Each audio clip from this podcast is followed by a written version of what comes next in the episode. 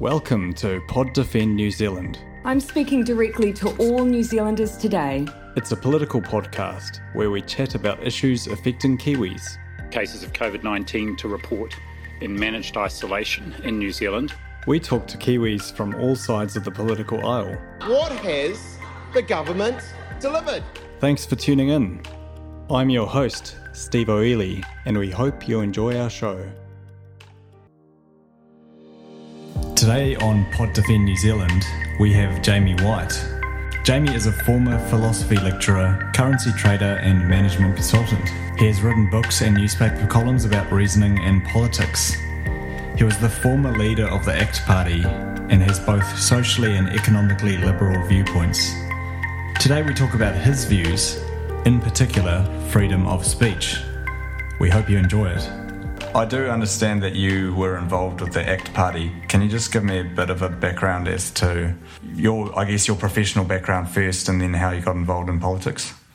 Sure. Well, I grew up in Auckland in a neighbourhood. Well, if I say Howick, which is what we used to call it, uh, that will be misleading because Howick has now changed a lot. It's really nothing like modern Howick. So I grew, I grew up there, went to local schools, and then I started at Auckland University studying philosophy. And I had, well, what people would now call libertarian ideas. I mean, I didn't really think of myself as a libertarian, but I had those kind of ideas. And I was interested in politics. And so this is 1984, I guess, or late 83 maybe. And the New Zealand Party emerged. This was a Bob Jones started the New Zealand Party. Is that a is that a forerunner to the New Zealand First Party? No, not at all. No, no. God, I'm really teaching you something here. You're so young. no, the history of it is that Bob Jones had been a big supporter of uh, the National Party. He believed in free markets and all that kind of thing. And, and the National Party had turned under Muldoon had turned completely against that. We had a totally state dominated economy. And Bob Jones was hostile to this. And he fell out with Muldoon, who he had I think, been friendly with. And he started a, a party, a new political party called the New Zealand Party. It had, you know, very economically liberal policies. And it got, within just a few months, it got up to 15% support in the polls. And this was before MMP, before proportional representation. Muldoon panicked and called a snap election. Uh, it's great footage of him calling the snap election. You can still find it on YouTube. He's totally pissed when he does it. He's in Parliament. He comes out. He's utterly hammered. It's really great, um, and you can anybody could tell. But, you, you, you, Google it. He's slurring his speech. It's uh, it's amazing. I was very sympathetic to the ideas of the New Zealand Party, and I liked Bob Jones. I thought he was a character, and so I joined up. I was 19, and I went down to the. I was where I lived was in the Pakuranga electorate, and this was one of the electorates they thought they had a chance of winning. And I went down to the first meeting of the party. I can't in some kind of hall somewhere, and there was the candidate the, for the New Zealand Party, a woman who became famous in New Zealand for a variety of reasons later, called Josephine Grierson. I don't know if you've ever encountered her. You may have encountered her daughter. She won New Zealand's top model.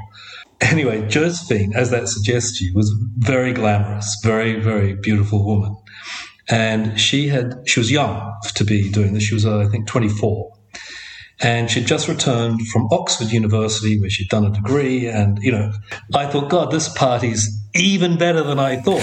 it's really a fantastic political party. And I and I made friends with Josephine, um, and we've been friends ever since. That's how I got into politics. But but then I dropped it. Then I you know that what happened, by the way, with the New Zealand Party is that they had this very this policy agenda. They didn't win any seats at the election, but then the Labour Party that came in under um, Lange, David Lange, and uh, more importantly Roger Douglas, the finance minister, they basically executed all the policies that the New Zealand Party had had. And um, Bob Jones said, "Well, I've got what I wanted," and he disbanded the party. I think the New Zealand Party only existed for about a year altogether. Uh, but it brought about this radical, or contributed to bringing about this radical change of policy in New Zealand. We went from being the most state controlled economy in the democratic world to perhaps the most liberal uh, economy in the democratic world that transformation happened in five years, something like that. It was astonishing. Anyway, I also kind of just said, oh, okay, that's all right. And I went off to Cambridge in England to do a PhD in philosophy. I stayed in philosophy for a while. I got a job at Cambridge. Um, and then I, I, I got married and I realized I'd never be able to afford to buy a house. Academic salaries then were at the absolute lowest point in, in the history. They've improved since. I mean, it's not great still, but uh, they were absolutely shocking then. And and so I left, and I went into I left academia, and I started working as a management consultant. And then I, while I was doing that, I wrote a book, um, the one that you've read, Crimes Against Logic, although it was first published in in uh, the UK under the name uh, Bad Thoughts. The Crimes Against Logic was when they sold the rights to an American uh, publisher. So that's in New Ze- they published it all around the world. So in New Zealand, it's Crimes Against Logic. What what, what inspired you to write that book? Well, actually, it's a funny story, and a, lot of what happens in my life happens this way. I don't actually do anything out of my own initiative. People just ask me to do things, and I do them. A guy who's a friend of mine at my consulting firm, who actually went on to be the head of the firm, he's now the head of the firm. He was a bit bored too, and he started a a publishing company with his wife. And of course, the problem when you start a new publishing company is you haven't got no one, no, no good authors will write for you. Why would they want to do that when they could write with Penguin or whoever it may be? So he was scraping around for authors, and I said, "Well, I've always had a book in me." So they said, "Go ahead and write it." They didn't give me any money, but I, I wrote it. That was a surprising success. Uh, it just did a lot better than any of us thought it would. And I had moved to Singapore at that time. I was uh, working from the Singapore office, and I hated Singapore, and I hated consulting. And I'd just written this book that was reasonably successful. And so I did something completely stupid. It really was stupid. I quit this very high paying job in Singapore in, in the hope of becoming a professional writer with no, no reason to believe it was possible except that this book had done all right. And I'll tell you a funny little story on the side. This is this is a bizarre. I'm not a Christian or anything, but you would you would have to believe in God if you. So I went into the office to quit, and I told the head of the office that I was quitting. And you can imagine I felt very nervous. I sort of step into nothing, and I got back to the place I was living at in Singapore, feeling a bit sick, and I opened up my emails, and there's an email from the comment editor of the Times in London saying that he'd read my book and he'd like me to contribute articles to, to the Times. And I thought, shit, that's, you know. And it really was just when I got home from quitting. Uh, it was like my reward for having a bit of courage. But uh, anyway, it, it turned out that you can't, I couldn't make a living writing. Uh, I lived in New Zealand for a few. We moved back to New Zealand, and I tried to write from there. And uh, then I so I had to go back into consulting, and we ended up moving back to London. And I was then working as the head of publishing at my consulting firm, and I was writing a lot of articles in the newspapers. I was writing for the you know a bunch of English newspapers, mainly at that time actually the, the Wall Street Journal. And I was publishing by then. I was publishing not so much about logic, but much more about free market economics and being liberal. And I got an email from uh, somebody in the ACT Party in New Zealand. This would have been 20, late 2012, saying, Will you come and be our keynote speaker for our annual conference? So I said, Yeah. And I went back and it was held at Alan Gibbs's farm, you know, this sculpture park farm. It's an amazing thing. I don't know if you've ever seen it. You should look it up. It's, it's, it's astonishing. It's probably the best sculpture park in the world. So just getting a chance to go to that farm is almost worth it. So I, anyway, I, I, went there. I gave I gave my talk, and then afterwards I was milling around, and some chap I think who, who shouldn't have said it. He said, "So are the rumours true?" I said, "I have no idea what you're talking about." And he said, "Yeah, that you're being teed up to be the next leader of ACT." And I literally had no idea what he was talking about, but it turns out it was true because when I go back to London, Alan Gibbs, again, I'm not sure if you know, or that he's the, he then at least was the main donor to the ACT Party, and he'd helped to start it and so on. He had me over for dinner, and it was clear there was a kind of campaign underway to seduce me. And as it happened, I wanted to move back to New Zealand anyway. And so I, I quit my job in London and I moved back to New Zealand. And then after a short campaign, I, I got the leadership in February of 2014. Uh, and then Key, John Key, who was the Prime Minister, called an early election that year because of the ASEAN meeting that was going to be held in Auckland. He wanted to have it before that. So it wasn't in November, it was in September. And I, I didn't do terribly well. I didn't get elected. David Seymour managed to win Epsom. So he, you know, the party survived in Parliament. I quit as leader. He took over as leader. He had a terrible first term. I, I don't mean he did badly, I just mean he, he couldn't get the support up. And then obviously, you know what's happened now, he's done astonishingly well. Um, and you know, uh, ACT's never had more MPs, and I, I, think he's got the party into a fantastic position. I mean, the party had done well in the past. It always does better when it's in opposition. Being a minor party in a coalition is generally difficult. If you look around the world, minor parties and coalitions don't tend to thrive. But the, the other problem you ACT always had is if you think of the core ideas of most people in the ACT Party, they believe in a lot of liberty on both social and economic. Can you just elaborate on the um, the liberal um, idea in the sense that um, I think most people, when you hear the word liberal, you're sort of thinking um, liberal in the terms of gay rights and um, you know everyone being equal and that sort of thing. I don't think as many people understand um, what liberal means in an economic sense. Well, it means the same thing, actually. It means, it's funny that people draw this distinction. So, all liberal means, what it basically means is that people should be free to do whatever they want. now, of course, that's constrained. And when we get to talking about free speech, I'll talk about what those constraints are. But basically, the constraint is that if you don't, it's voluntarism. So if, if you do something that only affects you, you should be free to do it. If you do something with somebody else and the two of you agree to do it and it only affects the two of you, you should be free to do it. That's the general principle that makes liberals uh, believe in gay rights. I mean, it's not the government should not tell you who you can and can't have sex with, provided it's voluntary. Right? That's the idea. And what so people at ACT and ACT believe that. They also believe that that principle extends into economic issues. So, for example, I don't want to put words into the mouths of the current party. I'm just expressing my own views here. If you want to work, if, if you and I contract and you're going to work for me for $5 an hour, you should be free to, we should be free to enter into that contract. So minimum wages violate the liberal principle. They say, the government says, no, you are not allowed to do that deal. In fact, the whole of labour law is a violation of this principle. It says you can only enter into employment contracts or agreements with each other for one party to employ the other if they meet certain conditions that we, the government, are specifying. Tariffs on imports are an example. I want to buy something uh, from overseas. The government says, well, if you do buy it from a foreigner and not from a local person, we're going to tax you. Uh, now, New Zealand's greatness, we don't have many tariffs, but but you see that.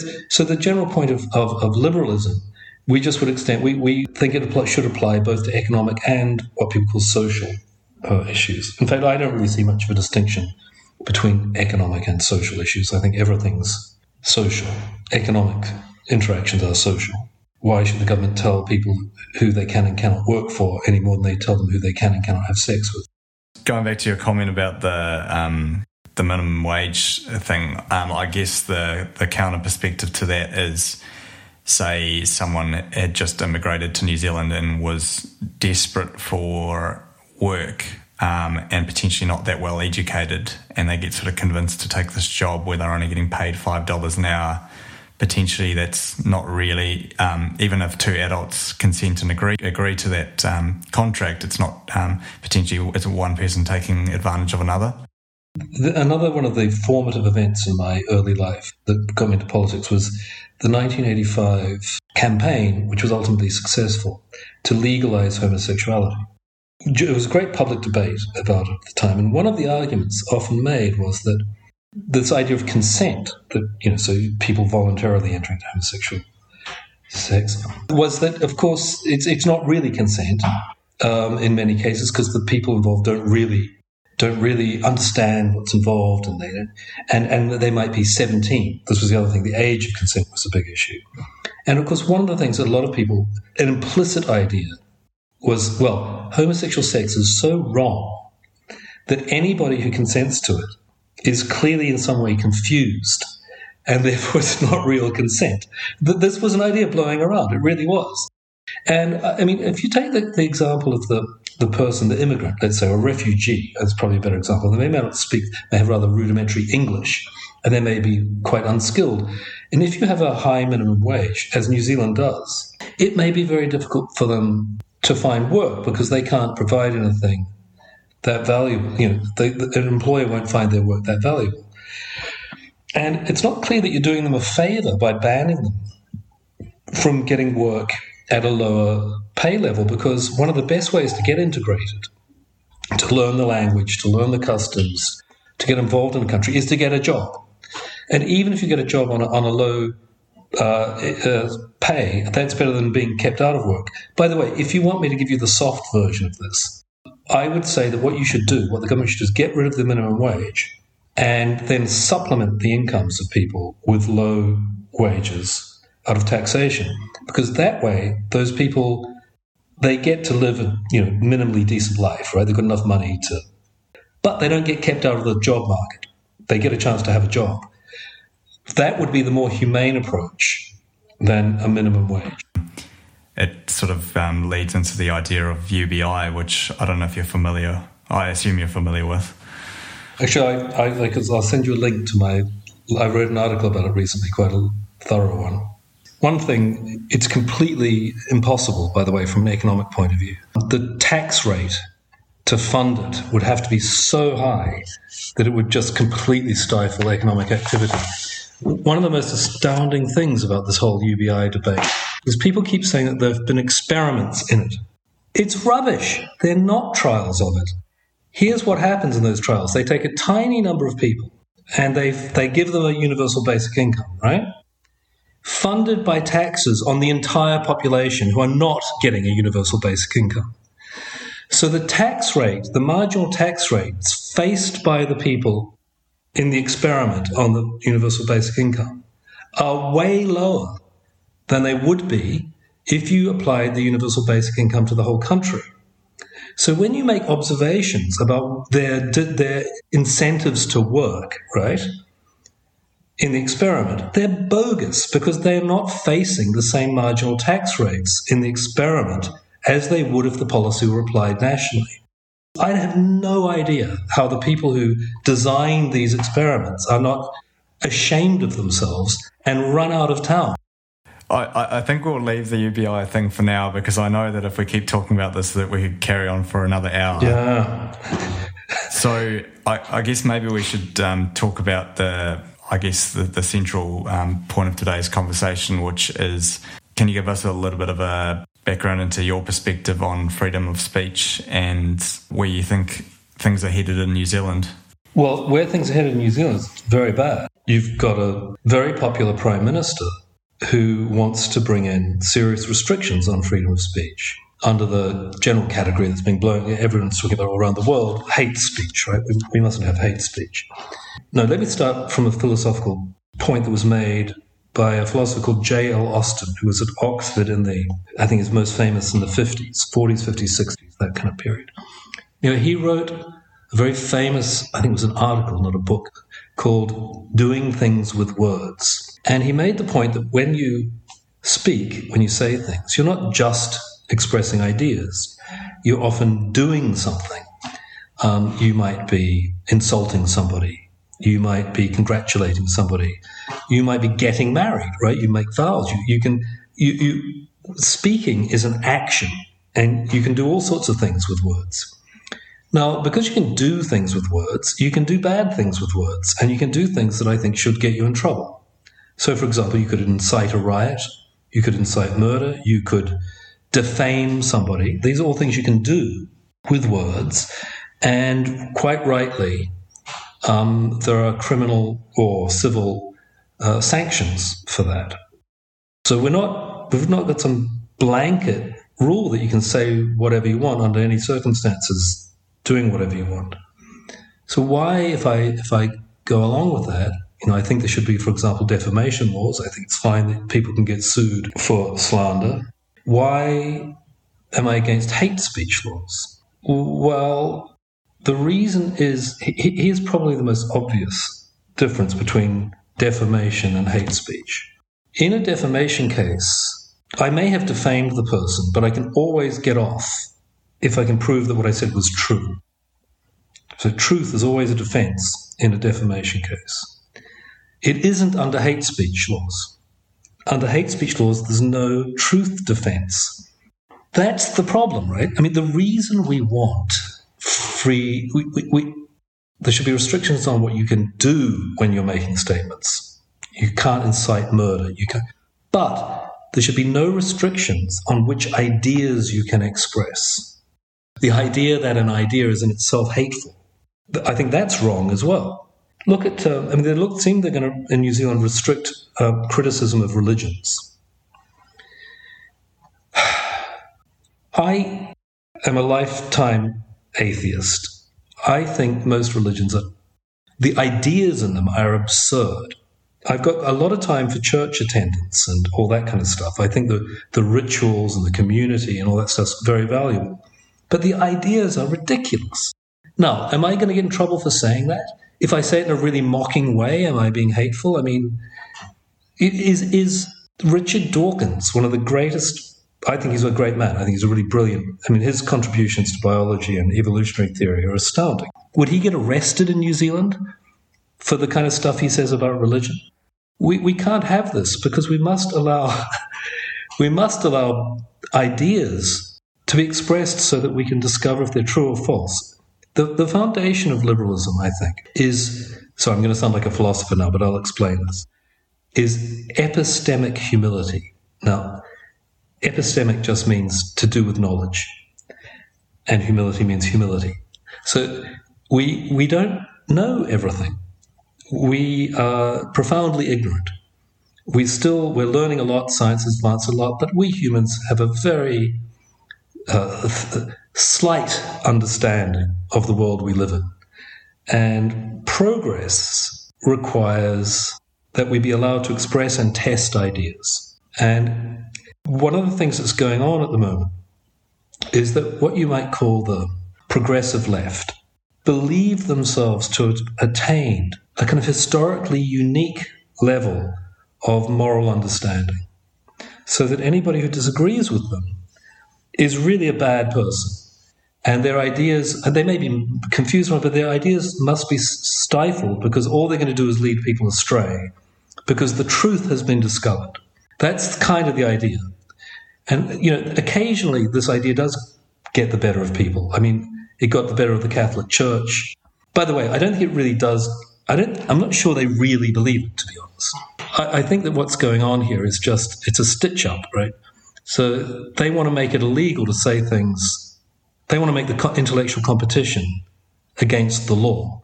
It's a, it's an ideological version of economic protectionism. So you say, just like economic protectionism taxes or bans certain the competition, right? So, you know, I'm a domestic, I'm an American domestic steel maker. I don't want to have to compete with cheaper Chinese steel. So I get the government to impose tariffs on these imports. I'm somebody who believes one thing. I make my livelihood and I get ahead in life, and all by that idea being the dominant one. So I try to get the system rigged so that other ideas are at a structural disadvantage. They can't get expressed, they're unfashionable. It's just an attempt to stifle intellectual competition. I have to say, I'm really on the fence about it. I don't like the idea of any. I'm a massive believer in freedom of speech, but when you say the words freedom of speech now, it almost sounds like the moment you say it, it's like you're defending people who are racists or saying genuinely hurtful things. It's a, it's a really difficult, it's a really challenging one because I think there should be consequences for someone getting up in a public domain and saying, say, for argument's sake, white people are superior to black people, and um, black people should be below us in the hierarchy, or, or however they want to put it. I think there should be consequences to that. Um, and in a modern society, there already are consequences to that. But then To me, it's a completely different argument to banning people from even saying stuff. I think there are already modern world consequences to saying racist things, and someone who goes ahead and says that is probably not going to get speaking rights in many other places. But it is quite a complicated topic. I think the important thing is to distinguish between social consequences and legal consequences. So, for example, I have a friend, well, ex friend, he's terribly rude. Uh, no, I don't mean, he, he actually is very politically correct, but he's also extremely obnoxious. And if you go out for drinks with him and a bunch of people who he hasn't met before, you know, you probably have to be taking some of them aside and apologizing on his behalf and all that kind of thing, right? Now, I don't think that he should go to jail for that, but he does pay a social price. People don't want to hang out with him. And that's fine. Got, that's that's how it is. And so if you hold obnoxious views of the kind that you're talking about, let's say racist ones, I've got no problem with people paying a price for that. I mean, for example, I, I, I have a friend who, who I dumped because he's out and out racist, and I won't have it. I don't want to associate with him. And so he's lost a friend. That's that's fine. But the idea that the state should ban these things and they come with a criminal penalty, that's absolutely terrifying. Partly because things like hate, they're very vague concepts. And if you start writing laws with these incredibly vague concepts in them, you start getting arbitrary rule. You no longer live under the rule of law, you live under the discretion of the authorities. And so someone will deem that what I said was hateful or not hateful. I mean, who, who can, it, it, depends if you're on side with the authorities, right? If the authorities kind of like you, they go, oh, that wasn't hateful. They don't like you, it was hateful. I mean, hateful, geez, you know, do you really think that that's a proper legal concept? Laws are normally written in vague ways and then the courts interpret them. You go through a lot of cases. I don't think you could ever get a clear legal notion of what is and what isn't a hateful comment. So this leads us into, you know, it really I've got no problem with people paying a price for it. I just don't want it in the law. This should all be the kind of stuff that gets sorted out in the rough and tumble of everyday life between free people. They're going to have to hang out with a whole lot of half witted rednecks if they want to go on like that. That's the price they pay. That's fine. It, it's a slippery slope, too. I think that's probably the, uh, to me, the biggest issue with it is that I think if the law truly was only punishing people that was genuinely inflammatory, genuinely hateful. You know, we're talking KKK sort of stuff. It probably wouldn't be that bad, but the reality is, is it's down to interpretation, and that's where it gets dangerous because then people start saying very mild things and potentially are um, up for criminal charges. It's almost impossible to formulate the law in a way that only covers the cases that you want to cover, right? And so then you are having to just hope that the authorities won't use it in other ways. There was a famous case in Scotland. I don't know if you heard of it. There was a comedian, not that funny actually. His name calls himself Count Dankula. Anyway, he did this. He, his girlfriend was very um, woke, very politically correct, and she had a pet dog, and she was away on a business trip or something. And when she was away, he trained the dog, the little dog, to do a Hitler salute, lift its hand up, do a Hitler salute. Whenever he said the words, burn the Jews. So he'd say, burn the Jews, and the dog would do a Hitler salute. It's just kind of crazy. He, by the way, is no Nazi. He just thought this was an outrageous joke, right? which it is. It's an outrageous joke. And he posted it online, obviously believing it to be reasonably innocent kind of a joke. Anyway, he got prosecuted under the Scottish hate speech laws, and um, he got he was he was facing prison, but he got off. He got a he had to pay. We didn't get off. He got convicted, and he had I think was, he had to pay an eight hundred pound fine. But it really is just a joke. It's clearly a joke. Is it a good joke? I don't know, but you know, I mean, are we really going to have judges deciding whether jokes are good and people? I mean, this is kind of this is nuts, right? But that's where we're headed. Comedians talk about this all the time. There's quite a few comedians. I can think of Ricky Gervais being one of them, saying there is a huge, huge, huge difference between joking about something like that and actually actively believing it and preaching it.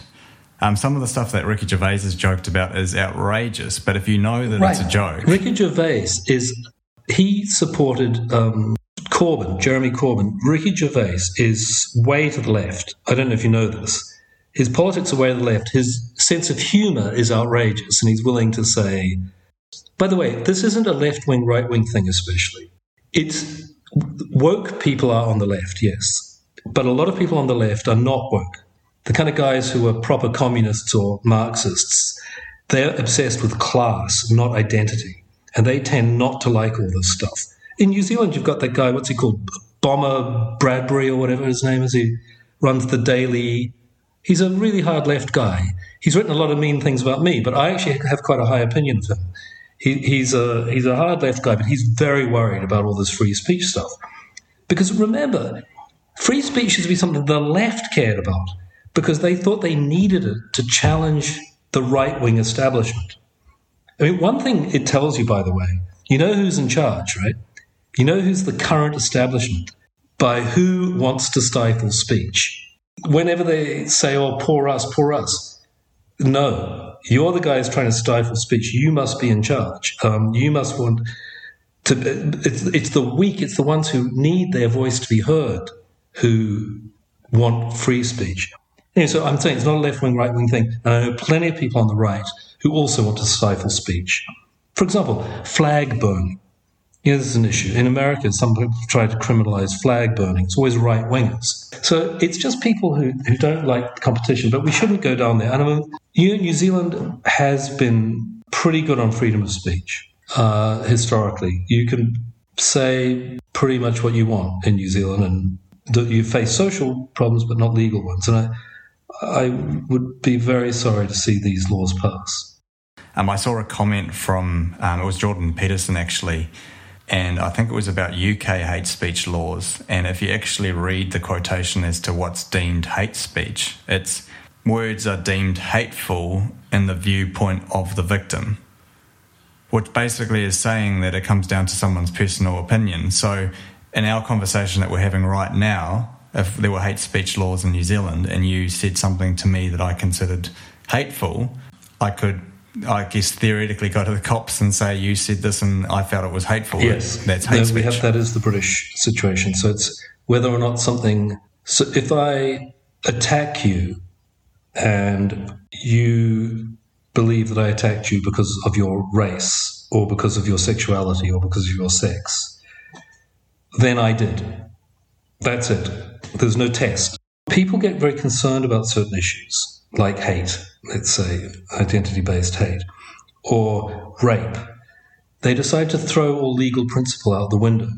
So during the 2014 election campaign that I, you know, when I was uh, leader of ACT, the um, former leader of the Labour Party before Jacinda, to Andrew Little, sorry, Andrew Little was uh, the leader, was the law, legal, you know, the spokesman on legal issues for the Labour Party. And his signature policy during that election was that in rape cases, once it had been established that sex had taken place, the, the onus of proof to establish consent would be on, on the, the alleged rapist. That's to say, suppose you, know, suppose you had sex with a woman and she said you'd raped her and you admitted you'd had sex, but you said it was consensual. You would have to prove that it was consensual, otherwise you'd go to prison. Now, how are you going to do that? I mean, in, in, almost all cases, you can't possibly do it, right? It was just the two of you in the room. So, what they're saying is that the burden of proof is on the accused. He wanted to shift the burden of proof to the accused. So, no presumption of innocence, presumption of guilt in rape cases. It's an astounding thing to suggest, right? It's an amazing violation of general legal principle. But people do this, you know, and, uh, when they get all fired up about an issue. And now in the UK, because they're all fired up about this identity stuff, um, they get rid of any requirements for proof and, and certain accusations. Uh, Jamie, that's all we have time for today. Thanks heaps for coming on our show, Pod Defend New Zealand. Good luck. Good luck to you. That was Jamie Whyte. We hope you enjoyed today's episode of Pod Defend New Zealand. See you next time.